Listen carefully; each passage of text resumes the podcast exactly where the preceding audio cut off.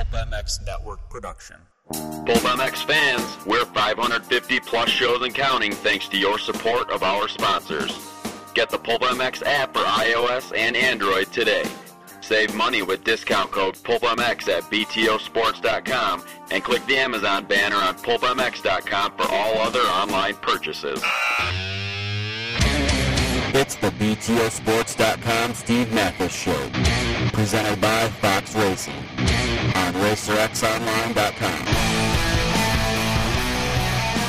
The original Moto Podcast, featuring legends of the past, stars of today, season previews and race reviews, introspection, opinion, facts, and laughs. Here's your host, Steve Matthes. Welcome to the BTOsports.com RacerX podcast presented by Fox Racing. BTOsports.com. Use the code PulpMX when you're checking out to save yourself big coin on uh, anything really BTO Sports carries, which is pretty much anything you could need for your bike or body. All new website, mobile phone friendly. BTOsports.com, proud sponsors of the BTO Sports KTM team with Andrew Short and this man on the line. Also, Fox, presented by Fox Racing.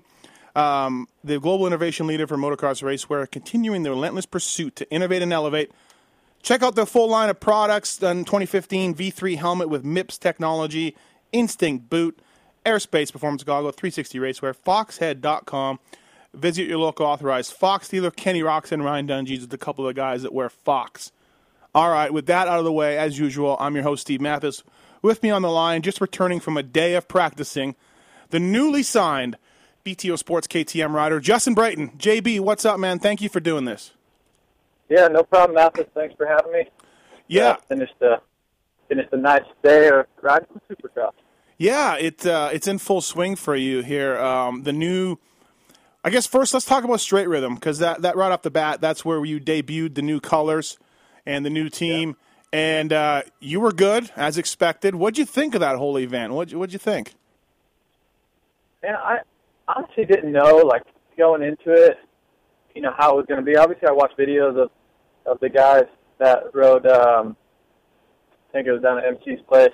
Mhm. Uh, that rode kind of the tests, to test it out or whatever, and and it looked awesome. And, I- and I talked to Seely about it, and he was like, "Oh, it's so much fun." So, Mhm. but I actually didn't know how it would be actually racing. You know, like Right. lining up with somebody.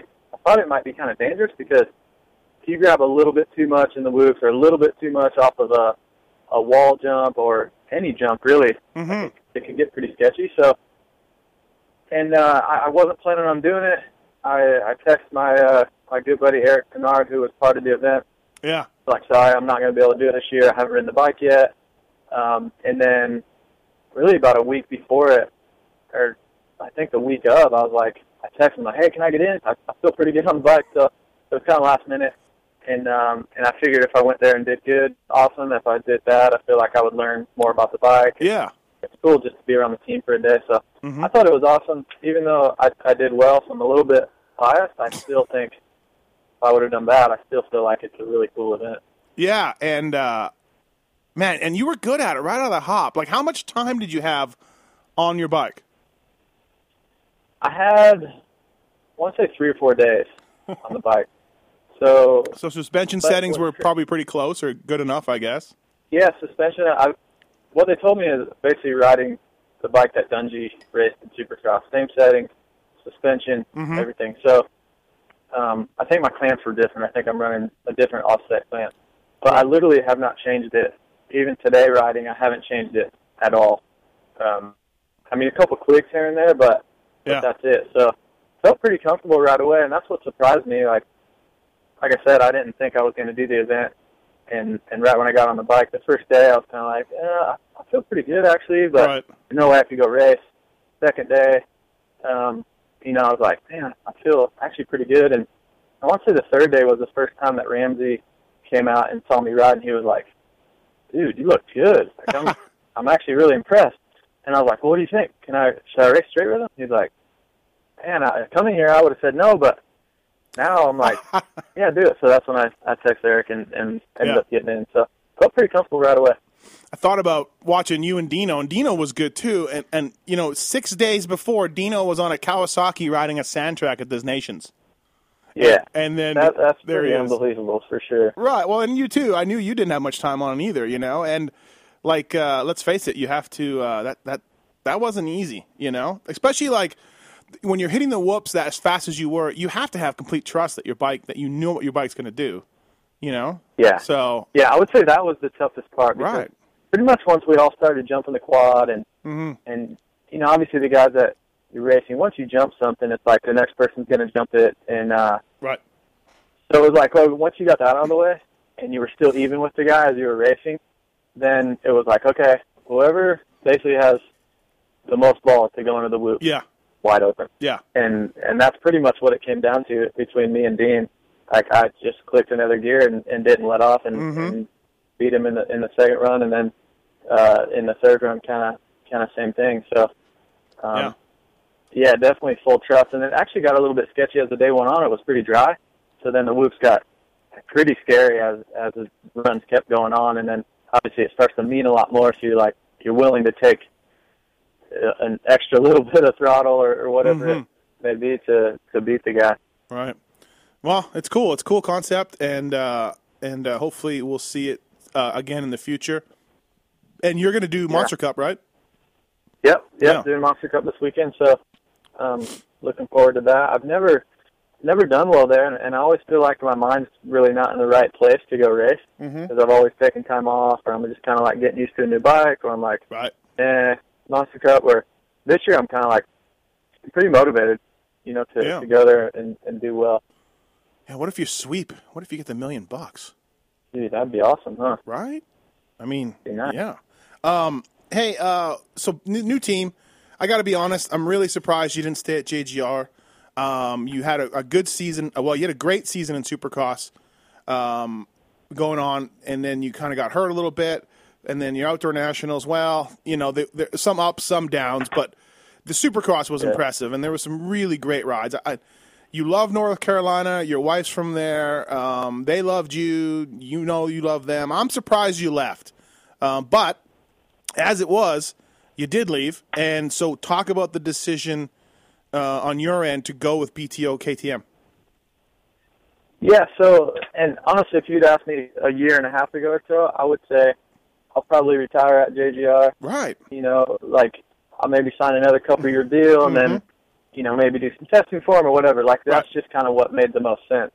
And then as like, you know, when I came back to the team, like I do get along with everyone there really good. Mm-hmm. But honestly, the decision to go back was more was more like for my life away from racing. My my life there is awesome. Like Well- outside of racing, my my wife is from there. I've met some really really cool people there. Mm-hmm. That's probably where I'll end up living. You know, after I'm done racing, Mm-hmm.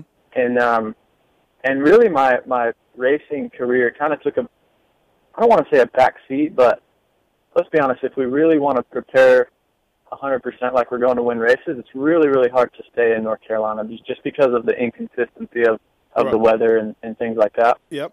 Um, so I guess it was about midway through Supercross. We had been in talks a little bit at the beginning of Supercross, and obviously I was doing well, but they were they were really hot on Barcia, and they spent tons of money to get him, Mhm. and um, and really they didn't have much money left. It was a lot less than than I was willing to Mm-hmm. to stay there for, and, and like I felt like I'd still, you know, I've been around a little bit now, but I still like feel like I'm getting better, and and I think the first, you know, six or seven races, whatever last year proved that, and I didn't want to take a back seat, and basically I was going to take a, a pretty much a huge pay cut to to stay there, and I just I didn't I didn't think it was right, and and I, I get where they're coming from. I Mhm. mean, it's totally a business, and they wanted Barcia, and they, you know, Yeah. they they paid him a lot of money. So, um, you know, so then after after that, they just kept saying, "Oh, we only have X amount of, of dollars," and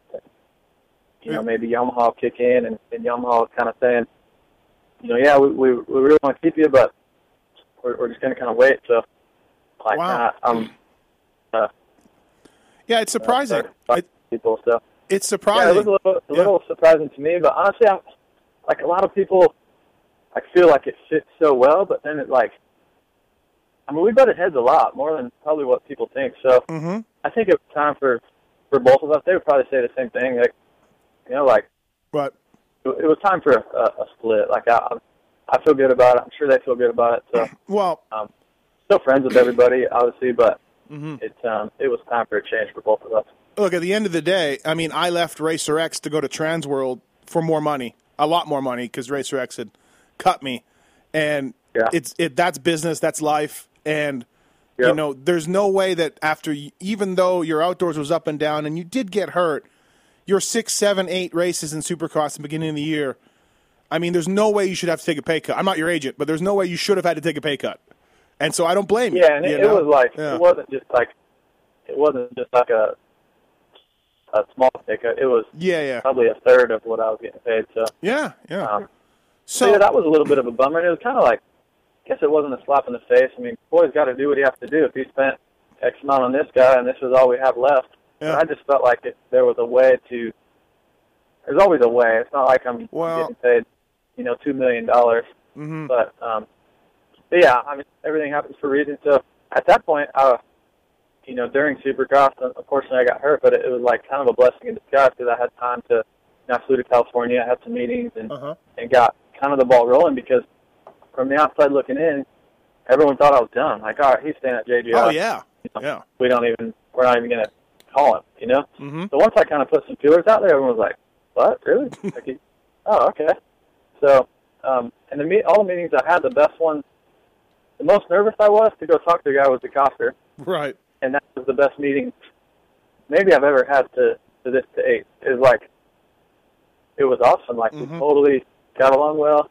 He was super impressed with me, so um, we kept in touch on the phone. And and uh, I want to say a couple days before I went in there, he had offered Dean Dean the deal, and uh, you know basically said that you know you're a couple days late, and Right. uh, if if this guy he didn't tell me at the time who it was, but if this guy signs, then sorry, we're not gonna have a spot. But he tried and tried and tried. Like there was three or four different calls where he's like, ah, I'm gonna have a spot. We're gonna make a third spot. We're gonna do this, and Right. then um, ended up, you know, talking to to Forrest and and uh, I, I'm I'm pumped. I couldn't be happier to be, hmm you know, on on BTO, on factory equipment. You know, same basically the same stuff that that uh, Dungey and, and Roczen were on last year. So, um, that that Roczen or that Dungey and Wilson will be on this next year. So, Yeah, think it's it's, uh, to You've seen, I've seen, I've. I've seen plenty of times where an OEM is like, "Hey, we'll help you out,"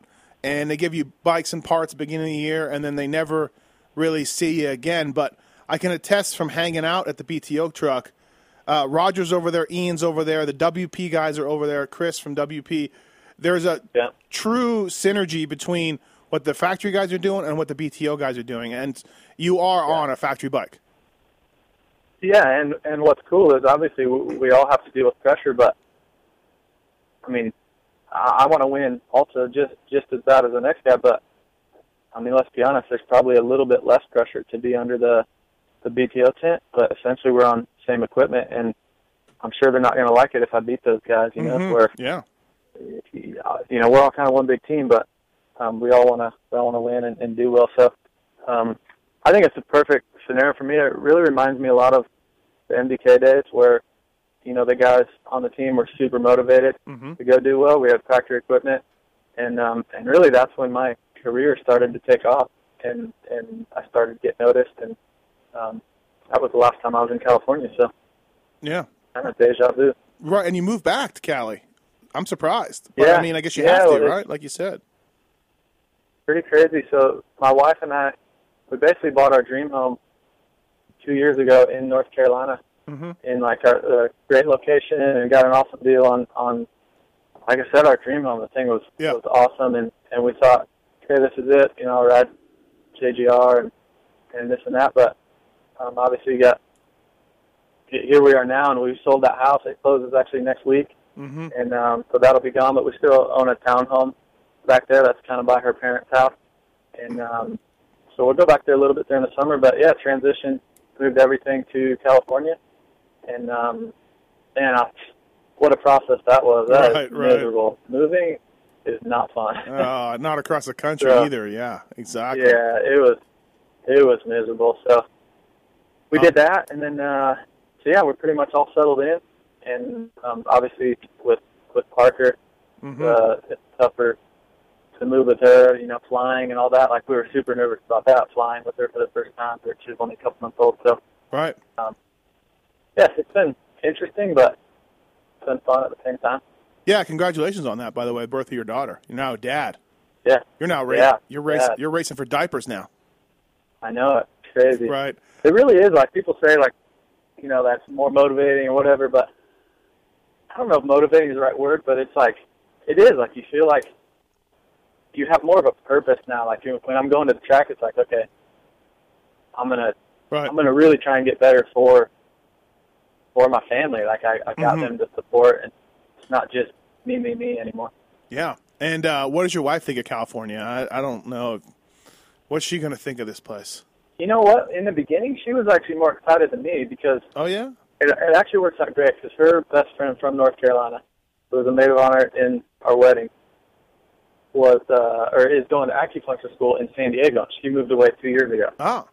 so she lives like 45 minutes from us, and they they've been hanging out a lot. And then, um, you know, she's friends with some of the uh, like uh, Ryan Morris's wife Hannah Yeah. and a few other girls. So um, it's like she has more in common with those girls anyway, because they all kind of have kids and all real, real young kids. So other than in North Carolina, where her friends are kind of on a different, I guess, a different stage of their life. So Right. Oh, that's cool. yeah, it's Um, been good. Getting back to the last time you rode KTM's, uh, MDK KTM, you, you won a moto on the 450, and you put in some good rides, like you said. Is there any comparison in the bikes that you can remember? Well, the one thing I've always remembered about the KTM 450 is the engine. Like I, I still since the day I left that the final moto at Steel City, I've been searching for that engine package every year. With just for one, it's got a lot of power, but it's so manageable and so usable. And I, I explain it like raceable. You know, like you can just get Uh-huh. on the gas, and it's it's there. It's as much as you need, but it's not like overbearing Right. and so I was nervous to to come back and ride it because I'm like I have some awesome memories with that, and I came back and I was like the first time around I'm like yes it's still the same, you know so, um, Right. but as far as chassis wise, it's it's definitely a lot different and You got a linkage it's really now. hard to remember, you know, like how it worked then. And I mainly rode a 250 in Supercross. I rode a little bit of 450 Supercross, but but not much. So um, obviously with the linkage, you know, it's for sure made it better. Um, but mainly is how how manageable and raceable the, the bike is. That's what I really love about it. So do you feel uh, there's no secret the JGR bikes got you guys out front a lot, uh, and they were fast. So do you feel this thing's Yeah. close? But it's different. It's, It's manageable, sure but it's yeah. just so much different. Right. Like the JGR bike is fast. Like it is like hmm it is fast, but Mhm. it's it goes through the power really quick. Right.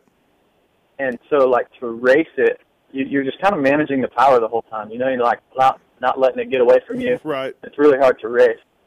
Um, where outdoors, I mean, if you just, you know, I, I got a lot of hole shots, and the hole shots I didn't get, I was right up there. Right. So in a straight line, I mean, this thing is so so fast.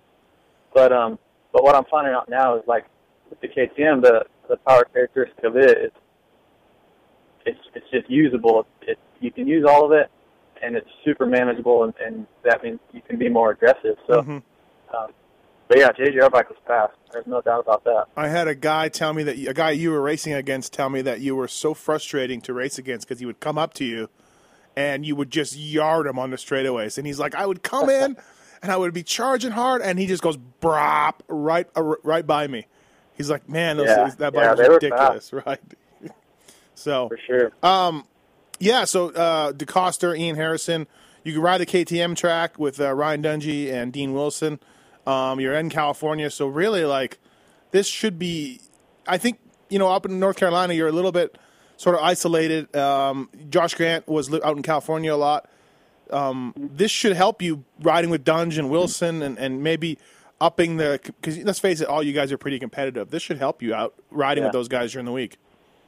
Yeah, for sure, and it, it's already helped. So, I mean, for instance, yesterday at the KTM track, it's myself, Dungey, Wilson, Zach Osborne, Justin Hill, uh, Musquin, and Short, Mm-hmm. and it's like we're all, you know, we're all pretty close, and we're all just obviously we're on the side of the track and doing lap times, and it's Mhm. it's basically a race. And then today, um, I rode at Milestone, and me and Seely did all of our motos together. So, and then we're also me and Seely and uh, and Andrew Right. have went in, and we're doing our own track. So, um, there'll be a lot of different tracks to ride, a lot of different people to ride with. Um, yeah, like you said in North Carolina, I basically was racing the clock, and Yeah. and it's hard to stay motivated, and because you always have that little bit extra. You know, like if I wasn't riding a full today, I'd probably be happy with, you know, whatever Yeah. last time. But then we're riding together, so I want to beat him, he wants to beat me, and Right. we just we push each other. So, um, We I think it's going to be a huge benefit. we've been laughing because uh, well, not laughing, but you and Andrew Short on the same team, like uh, team nice guy. I don't know it could get any better for fans or whatever. You know, underneath that tent, it. Uh, Yeah, you guys are gonna be like, "Excuse me, sorry," you know. both of you guys, Yeah. you know, you guys uh, are friendly guys, outgoing, uh, good with the fans, and uh, you know, I mean, Shorty's got. Uh, Well, first of all, have you ever been parked by Shorty as, as, as a silent assassin? Shorty ever got you? no, he hasn't. Okay. you know, a lot of people uh, I've read that and Right. heard people say it, but he hasn't. He hasn't gotten me. So Okay. hopefully, now that we're teammates, he he doesn't get me Right. anyway for the next two years anyway. yeah, really, right? Um, Yeah. I was, was going to say, so- so yeah. Hopefully, you guys have no beef over there or get, get anything Yeah. going. No, I don't think so. I'm I'm excited to be teammates with him. He, I mean, like you said, we're pretty similar. He he he works hard too, man. Like he he wants to do well, and I feel like both of us fly under the radar so much, and then all Yeah. of a sudden, like last year, Andrew's in the top five, and I'm in the top five, and like no one had talked about it. So I think it's kind of cool to, to fly in under the radar and, Mhm. and uh, hopefully make each other better this off season. Did you talk to anybody else uh, about going and riding anywhere else? Like uh, we were also talking about how you can go back to Honda. You could do the JGR Honda JGR Honda thing.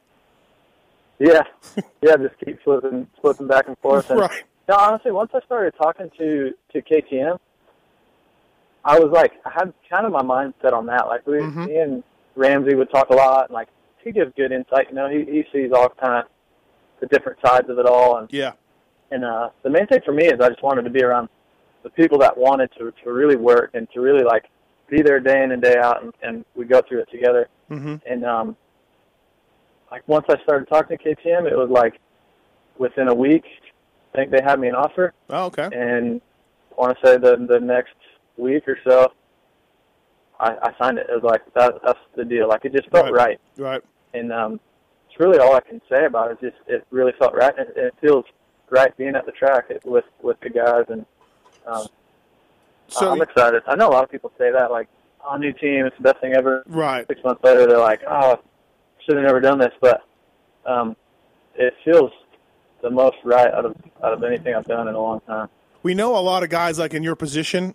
They like to ride the bike beforehand. It sounds like maybe you didn't even do that, or maybe you don't want to admit that because it was it would violate your. No, it was it was an option, but yeah. and honestly now, like even if you did, like the teams are, like Jalen and the guys, even if I did, hmm like I could have probably told them, and it wasn't like they would have cared. I yeah. mean, yeah. like they were with me what they had, what they had going on, you know, with with Barcia and all that, Right. and and I don't even think they would have cared. Like, you know, some teams might, but I just feel like it's it's business now, and and um, most teams have guys come and ride the bike, so you, so you're on both sides of it. You know, like Oh, I know, right? That's what's hilarious about this Yeah. whole thing.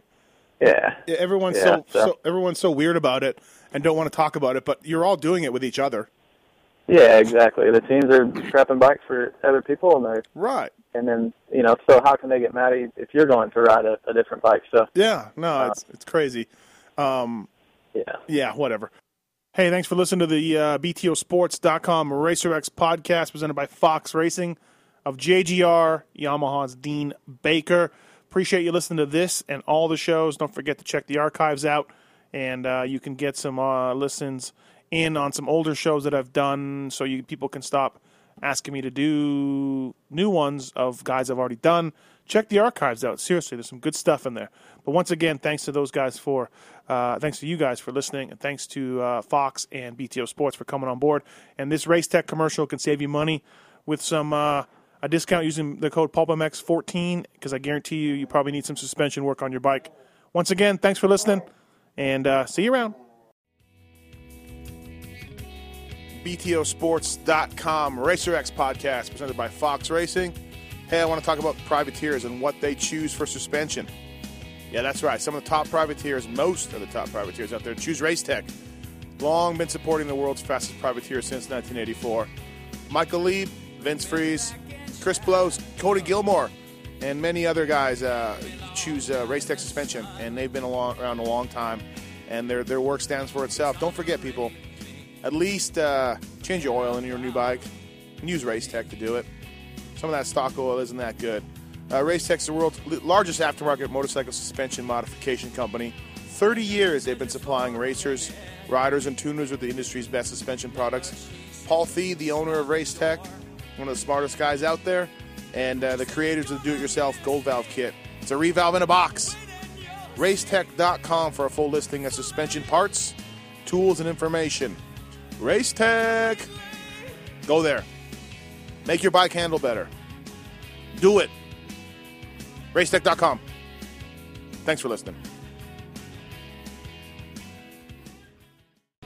Hey, so it's been a long it's been a long road for you. I was thinking about this a while back about your career a little bit and something that really stuck out with me uh, that you told me one time was when you started racing arena cross. Like you're from Iowa, and Teddy Mayer is out there, and Chad Pedersen, and you're from Iowa, and you're like, hey, I'm gonna go race the local arena cross that comes to town, and you had stock suspension on your bike, and you just didn't really Yeah. think about it or even know any better. And now look at you, Justin Brayton. Look at where you're at. like it's crazy. Yeah, it it seriously is, and um, it was awesome for my birthday this year. My mom and my sister put together basically this, these these binders of like pictures from magazines or newspapers or the local newspaper or Right. whatever it was. Like my mom kept everything, and I had no idea. Right. So basically, from like '95 or like late '90s, something like that, when Yeah. I was on, even from '80s, like I was on the cover of a local Cycle USA. I don't know if you remember that, but it was kind of like a local No. newspaper that um, was kind of like Cycle News. But I was on the cover of that when I was on on an 80, and like that was in there framed, and so she put this together, and and I was looking through it, and it's like unbelievable. Like it seems like so many different lifetimes ago I raced arena cross. you Yeah. know, and Yeah. and I was hanging out with Buddy Antunez, and like we actually golfed together this past weekend, and it's like we're reminiscing on some stories, and Mm-hmm.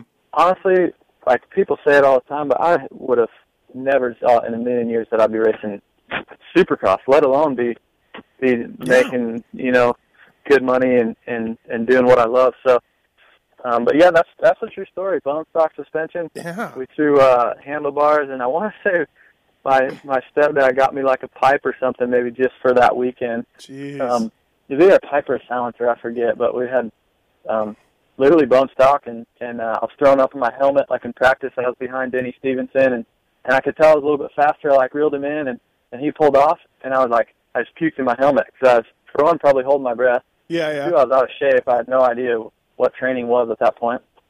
And Right. three, I'm like on the track with these guys. With Denny Stevenson. Right.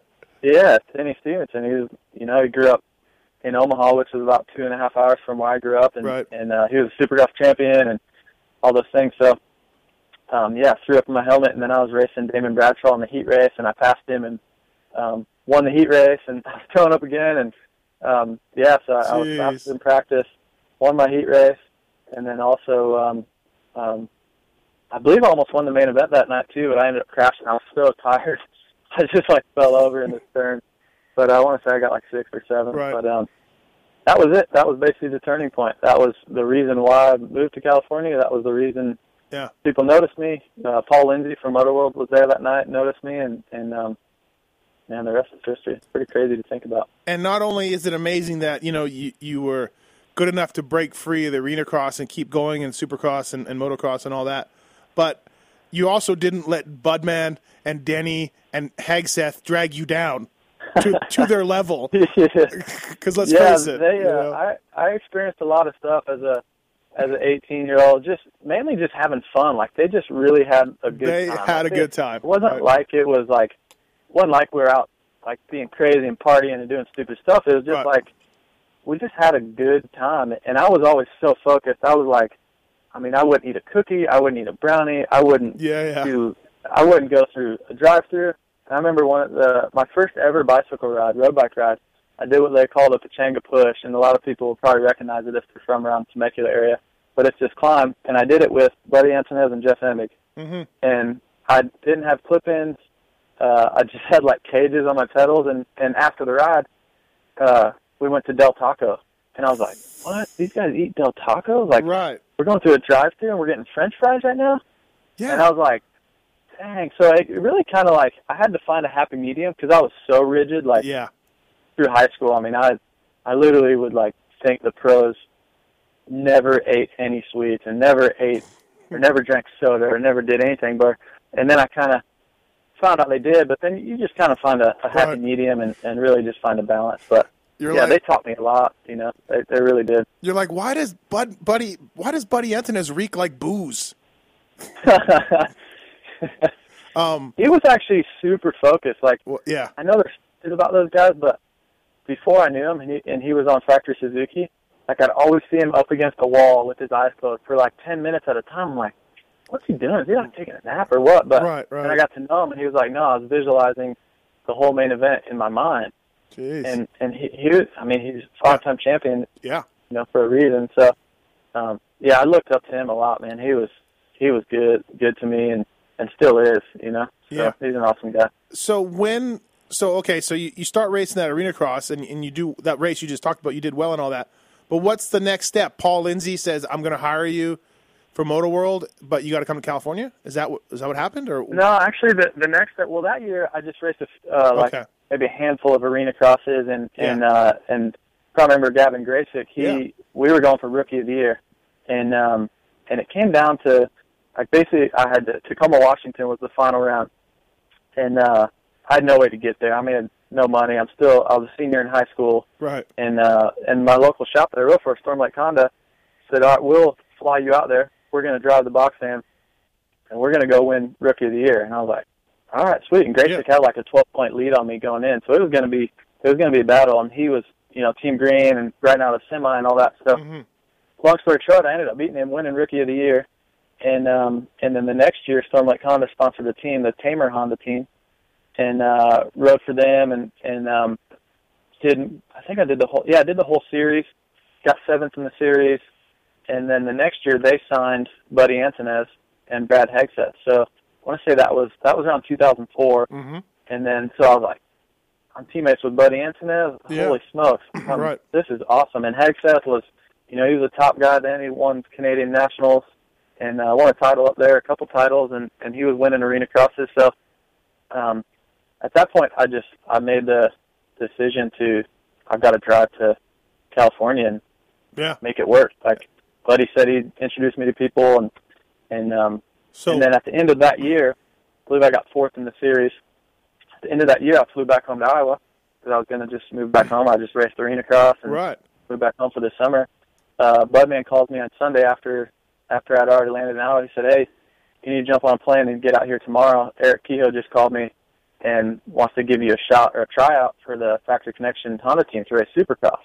I'm like, "What? I've never even ridden a Supercross track." Right. I just raced. I was literally like riding Elsinore and outdoor tracks during the week, and then Yeah, going to race arena cross. So he's like, "All right, I'm going to put it together. You can ride my 250. I've talked to him. You can ride the the Honda track on uh, on Tuesday, and then I believe the tryout was on Wednesday. So Yeah. flew out, rode Budman stock 250F on the Honda track. Didn't Mm-hmm. even jump the triple. My whole first day, I didn't jump the triple on the Supercross track. You're And like you're like day- you're like do they have a catapult? Because I'm good at catapults. Yeah, exactly, Right. exactly. I can do doubles, but triples, I don't know. Right, right. So, I mean, I was literally a fish out of water. And then the next day, factory connection guys show up. I think I was riding uh, Billy Laninovich's practice bike, Mhm. uh, full mechanic. Yeah. Uh, Kehoe's out there. Um, JC Waterhouse was the team manager at the time. Um, they're out there, and they and I start riding this bike, and it was super fast.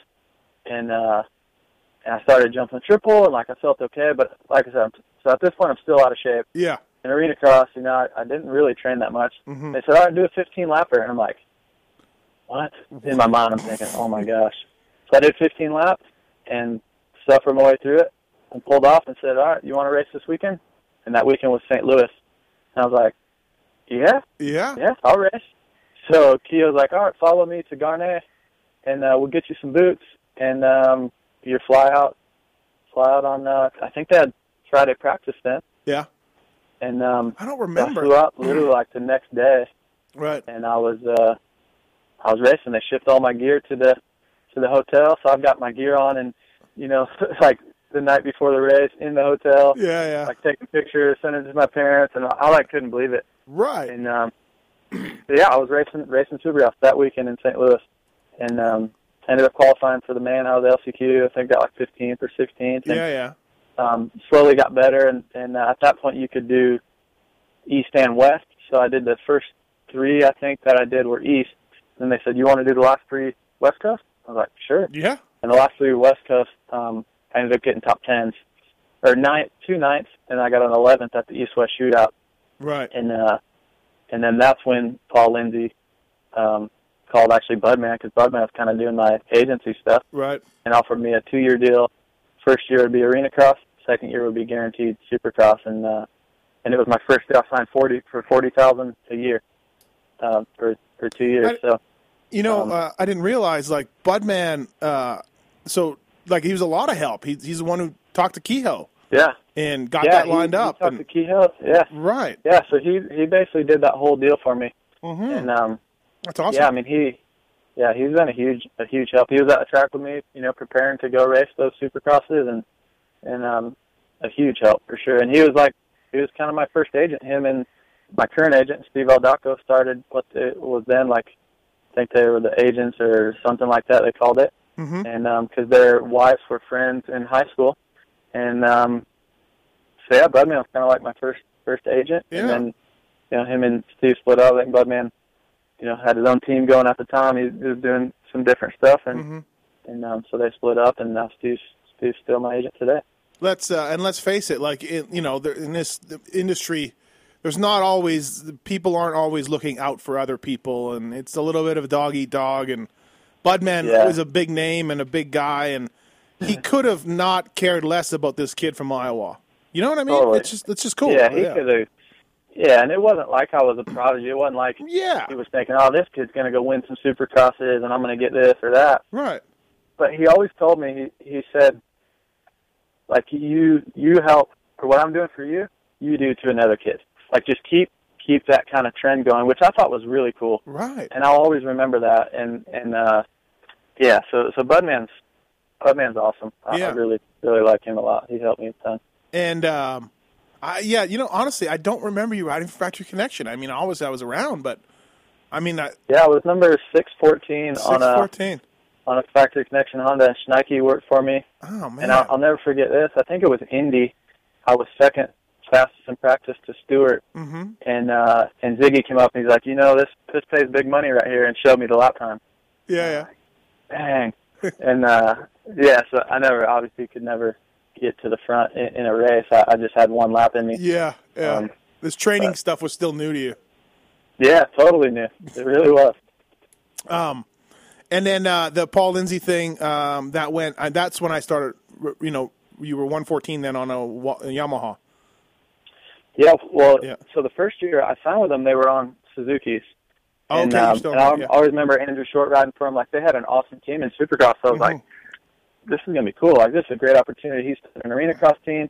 It was me and Tommy Hoffmaster in arena cross, Mhm. and then uh, I think Andrew and then we're still in Dale Hurley and guys like that. We're, Yeah. we're racing Supercross. So, Goose. but unfortunately, the first round in Des Moines, I was thinking like I'm going there to win. Like I'm Yeah. on factory bikes now. I've been testing. I've been riding some Supercross. Right. I'm gonna go smoke these guys at my hometown Mhm. in Des Moines. Like I just felt like it was gonna be such an awesome story. Right. And they had this this quad that no one was jumping, and being in Des Moines and having friends and family. I'm just like, if I do the quad, I'll I'm, I'll win for sure tonight. Well, I ended up doing it, and uh, and I did it a few times. Well, then I went to pass Josh DeMuth in one of the races, Mm-hmm. came up short over the bars and broke my ankle like pretty bad. Oh, and I was out the whole year. Didn't didn't ride a bike the whole year. Wow. The whole So year. for- Wow. Yeah, Yeah. yeah, I, I was out. It was a pretty bad, pretty bad break. So, um, I never raced another arena cross for them. I just the next year, that whole off season, hmm uh, they they were um, in talks with Yamaha. They ended up switching to Yamaha, and that's when I started racing Supercross. Lucky you had another year deal too with Paul. You know Yeah, I mean, I, was mean, super with- lucky. And you know what's so cool about Paul is he paid me every every penny. yeah, And obviously, in most contracts, like if you don't race at all that year, yeah. he's not going to pay you. Hell, I remember like, there's some contracts. there's some teams that have contracts. There's some teams that have contracts that say you should be paid, and they still don't pay you. Yeah, exactly. It happens all the time, and and Paul was was legit. He he paid me every penny, and it was cool in the long run. I felt like I I kind of paid him back for that. Like, you know, I, I stayed with him even the year after that when I when I Mhm. started to get some top fives in Supercross, and and um, Right. so he was another one that kind of paved the way for me. You know, like it wasn't like I had deals being thrown at me at that Mhm. time. He just he saw something in me and and um and Yeah. took it. You know. Um, this this coming off season, you are you. What are you doing? Are you doing Genoa and uh, Bercy? No, I'm doing uh Bercy, but the new race is in Lille. Right. I guess it's at a at a soccer stadium, so I'm doing that and Geneva. Oh, okay. So I have Yep. basically one race a month. Um, Geneva is in, every uh, year. What's that? But Geneva, Geneva's in the beginning of December. Yeah, Yeah. yeah. And uh Lille, the new Bercy is uh November, I believe, 15th and 16th, Yeah. right around there. So, I'm going. I'll see you there. oh, nice. I'm in. Sweet. Uh, Maybe I'll buy you lunch. Oh, you or buy me a crepe. Remember those? Now we're talking. we I don't know if we'll find that crepe any crepe stands around there, but we Yeah, I'm to. interested. I was actually talking to Sebastian Tortelli about Lille, and he said that it's awesome. It's like a kind of like a college town. Oh, yeah? Two schools, and and uh, he said we're gonna love it. That's where his wife's from, so he Oh, knew all about it. He Oh, actually yeah. has a condo there. Oh wow! Look at So- look, look at Torts. Yeah, Um, yeah. uh, so I know you're tired of hearing this, and everyone's told you over and over, Pernard and the the Larry Ward of of modern day. But there is no doubt that you haul ass at these races, um, wherever it is, Geneva, Bercy. You're very good at this stuff. Have you ever thought about why? I mean, you're you a know, great, you're a great I, racer I have, anyway. Yeah, but, and I'll be I'll be completely honest. Like I, so when I go over there, Mhm.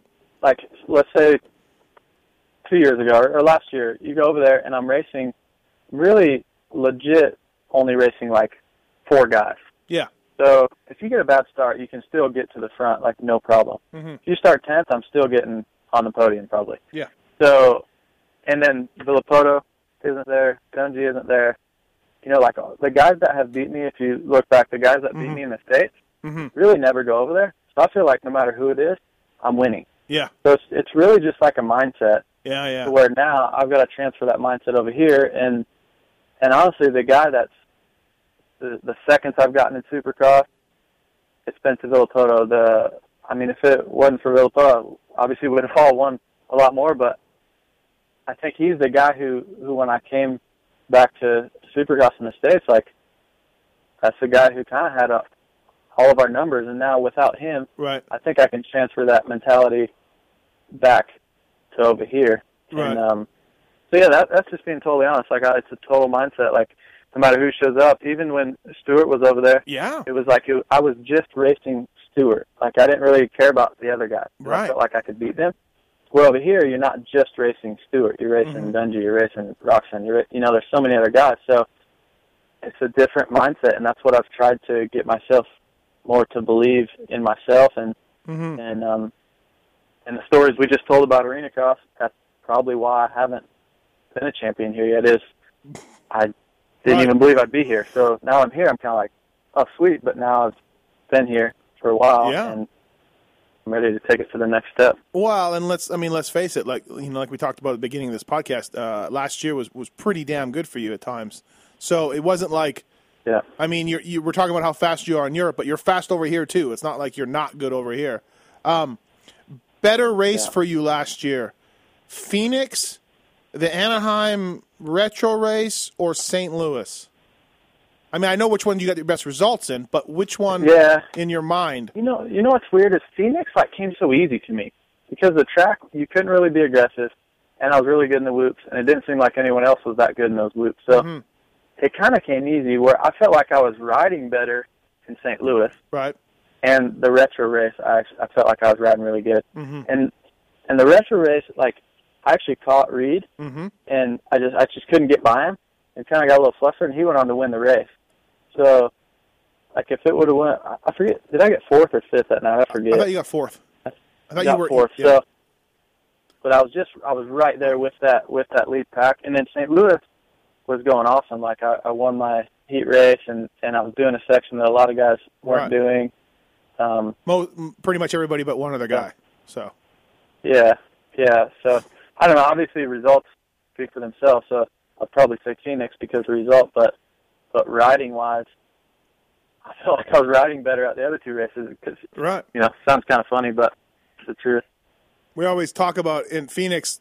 Do you, do you think you go back and look at that and maybe would you wish you would have stuck it in on Ryan um, late in the race there, or, or you happy with how that went down? Yeah, no, for sure. Right. And at the moment, I was thinking like, all right, like this is good for me. Like that second, I, Right. you know, I beat I beat Dungey straight up.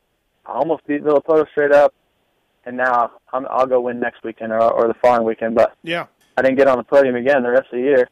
So Right. now, like, if it's there, I'm taking it, and Yeah. whatever it takes. Like I, I've I've got to take it. So, um, but I thought it was good because he kind of got me at first when he passed me, and then I reeled him back in. Yeah. And yeah, I think last lap, yeah, maybe it goes down a little bit different. But I mean, Yeah. I wouldn't have wanted to just go in there and clean him out. No way. That would have. I mean, imagine if that happens. I Ah. clean him out at, Uh, and he's, you know, like I probably I probably get suspended or something. I don't. I don't So- think. I don't think you would have cleaned him out, but it would have been really aggressive. But I do think it was there. Yeah. I think it was there for you. You know. Yeah, the only thing it was really slick. So if I would have brought that big of an angle Yeah. at the turn, like, Yeah. and in my mind, I'm thinking if, like, okay, what if it goes down totally different, and we both crash, Oh and yeah. we get seven and eight, and then I'm like, crap, Oh, I should have just took a second. Right. So there's definitely two ways to look at it, Mhm. you know, and and that's probably more realistic what would have happened because how slick and marbly it was. Yeah. But you know, Yeah. so Yeah. What are you going to do? Right. And then uh, Yeah. and, and St. Louis is you actually is that that's where you broke your foot, right? yeah, so when Will Hahn had that huge crash, Yeah. a lot of people didn't see it, but Barcia had a crash in the lane next to him, Mhm. and I was already committed. We were wheel tapping this jump, this triple, and then you go to the big triple, and he had crashed, and I was already committed to the wheel tap. Mhm. And right when I landed, my foot smashed into his frame and broke it, and then it got the heat race got red flagged. I didn't crash or anything. Mhm. Pulled up, told my mechanic Patrick, I'm like, dude, I just broke my foot. Yeah. He's like, what? Like he couldn't like really? Right. Right. So then I went and I whole shot it and, and won the heat race. So everyone's like, oh, he's fine. He's totally fine. But Yeah. I went back to the truck. I'm like, I'm not taking my boot off, man. It, my foot is broke. They're like, like no one could really understand it. And then after the main event, which I had a good main event going, I was fifth and last lap, Dungey crashed Yeah. and uh, and I smashed into his bike and and I smashed my pinky and crashed and ended up getting tenth. But yeah, I went and got it x-rayed after and like, yeah, your your foot's broke. So Jeez. um, that kind of started the snowball effect to end my season. And uh, to wrap this thing up, uh, um, do you do you think that the outdoor season, the motocross season? Look, you're you're a better supercross rider. There's no doubt. But at the same time, you and I have talked more than a few times. You you always seem to come in under the gun at the early outdoors, and then it's kind of an uphill battle from there. But what do you got to do to you know to definitely get closer into that top five mix outdoors, week in and week out? Yeah, I think just put more emphasis on it. Like I really need to be testing, and and I'm the type of guy that I've really got to be prepared for it to have confidence, Mhm. which kind of sucks, but and I've, I've been working on that. But like Supercross, you have all this time to prepare, Mm-hmm. and so by the time the gate drops in, I'm I'm ready. Like I'm Right. I'm confident. I'm ready to roll.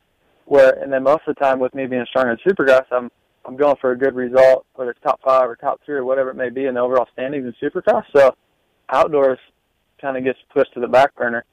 So when I start riding, I've only got a week and a half to prepare. To where this year I've got to got to do a better job at preparing because if you look at the the stats, my first two or three rounds of outdoors always is terrible, Yeah. and then I start getting the ball rolling, and then you know I'm on the podium or or top five. So Yeah.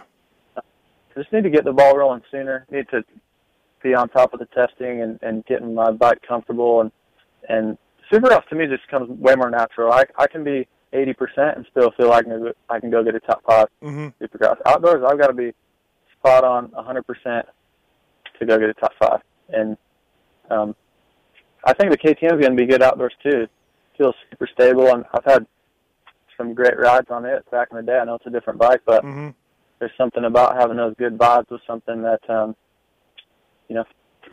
We'll, we'll see. We that. uh, we just need to uh, to get you on a Suzuki to complete the tr- complete the uh, five manufacturers, I know, huh? right? uh, or maybe Yeah. maybe Husky now, but There you go. uh, hey, uh, Justin Brayton, thank you for uh, thank you for doing the BTOsports.com RacerX podcast. Maybe the most unlikely star of our sport that we have, especially after hearing you lining up uh, for a pro arena cross with stock suspension. So, um, Yeah, thanks. Yeah. Thanks for having me, Matthes. yeah, thank you, It. thank you for doing it. I, I can't wait to see you at Bercy on the KTM, and we saw how good you were, were already in the straight rhythm with four days on the bike. So, um, I think things are going to go well for you. And uh, yeah, man, talk soon. Thank you for doing this. Cool, no problem. Okay, thanks, man. All right, man. We'll see you. See ya.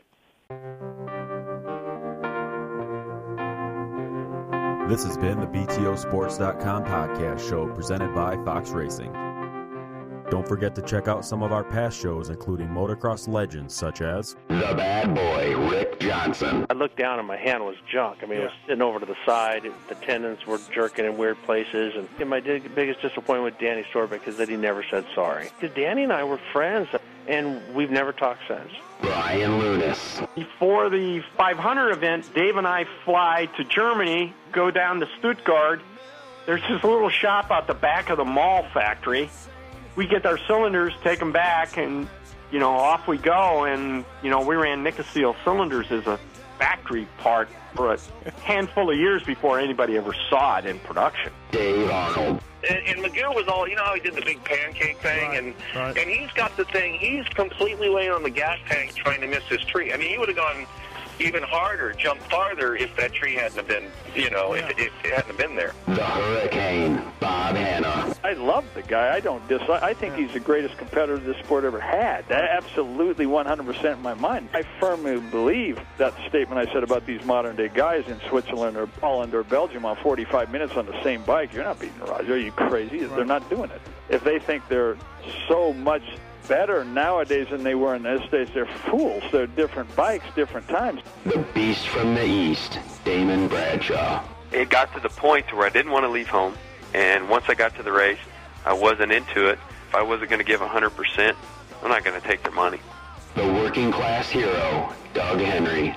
it was definitely an emotional moment for me. Just thinking to myself, that's it, you know. And it's it's amazing the stuff that goes through your head in a short amount of time of the things that you know that I was going to miss. The daughter, Ron Lechien. Until you really open your ears and you want to listen to what they're saying, it's like beating a dead horse. I mean, you know, and I know from personal experience. Did anybody ever sit me down? Of course they did. Everybody did. Pro Circuits, Mitch Payton. There's two ways to make the money. One is you can sign for money, or two, you can earn the money. I'm a high believer in earning the money. I think they ride better when they earn the money. Seven time Jeremy McGrath. I was so mad, like so disappointed and so frustrated that I pulled pits and I left. Every point counts. I could kick myself to this day for not just riding around in tents. It's been no problem. My my ego got in the way, you know. The O Show, Johnny O'Mara. Stuff that you could you'd sit there if you didn't even want to ride it, you just wanted to just look at it all day. I mean, I got a chance to test all that. I like that era I was in. I really do. Search Pulp MX in the iTunes store to enjoy these and over 500 more great motocross podcasts.